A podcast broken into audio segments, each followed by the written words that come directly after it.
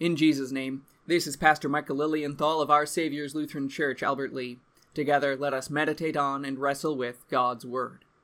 Matthew 5 17 through 19. Do not think that I came to destroy the law or the prophets, Jesus said. I did not come to destroy them, but to fulfill them. Amen, I tell you, until heaven and earth pass away, not even the smallest letter or even part of a letter will in any way pass away from the law until everything is fulfilled. So whoever breaks one of the least of these commandments and teaches others to do the same will be called least in the kingdom of heaven. But whoever practices and teaches them will be called great in the kingdom of heaven. God does not change. His law does not change either. He's the same God in the Old Testament and the same God in the New, and his requirements have never changed. It is not the law that will change, but you and I are the ones who must change. Jesus fulfills the law in two ways.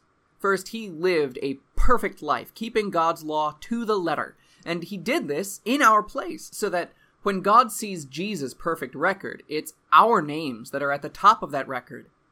Jesus' perfection is our perfection, just as he took our sin onto himself on the cross. And second, by faith, Jesus keeps the law in our hearts.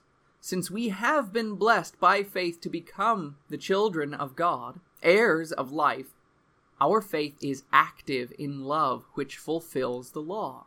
We do what God requires, not perfectly, because sinful flesh still clings to us in this life. But we grow in holiness of life. We do this by the power of Jesus, by the Holy Spirit in our hearts, who came there by word and sacrament. You see, Jesus fulfilled the law for us. That's our salvation. And Jesus now also fulfills the law in us. And that is our ongoing life.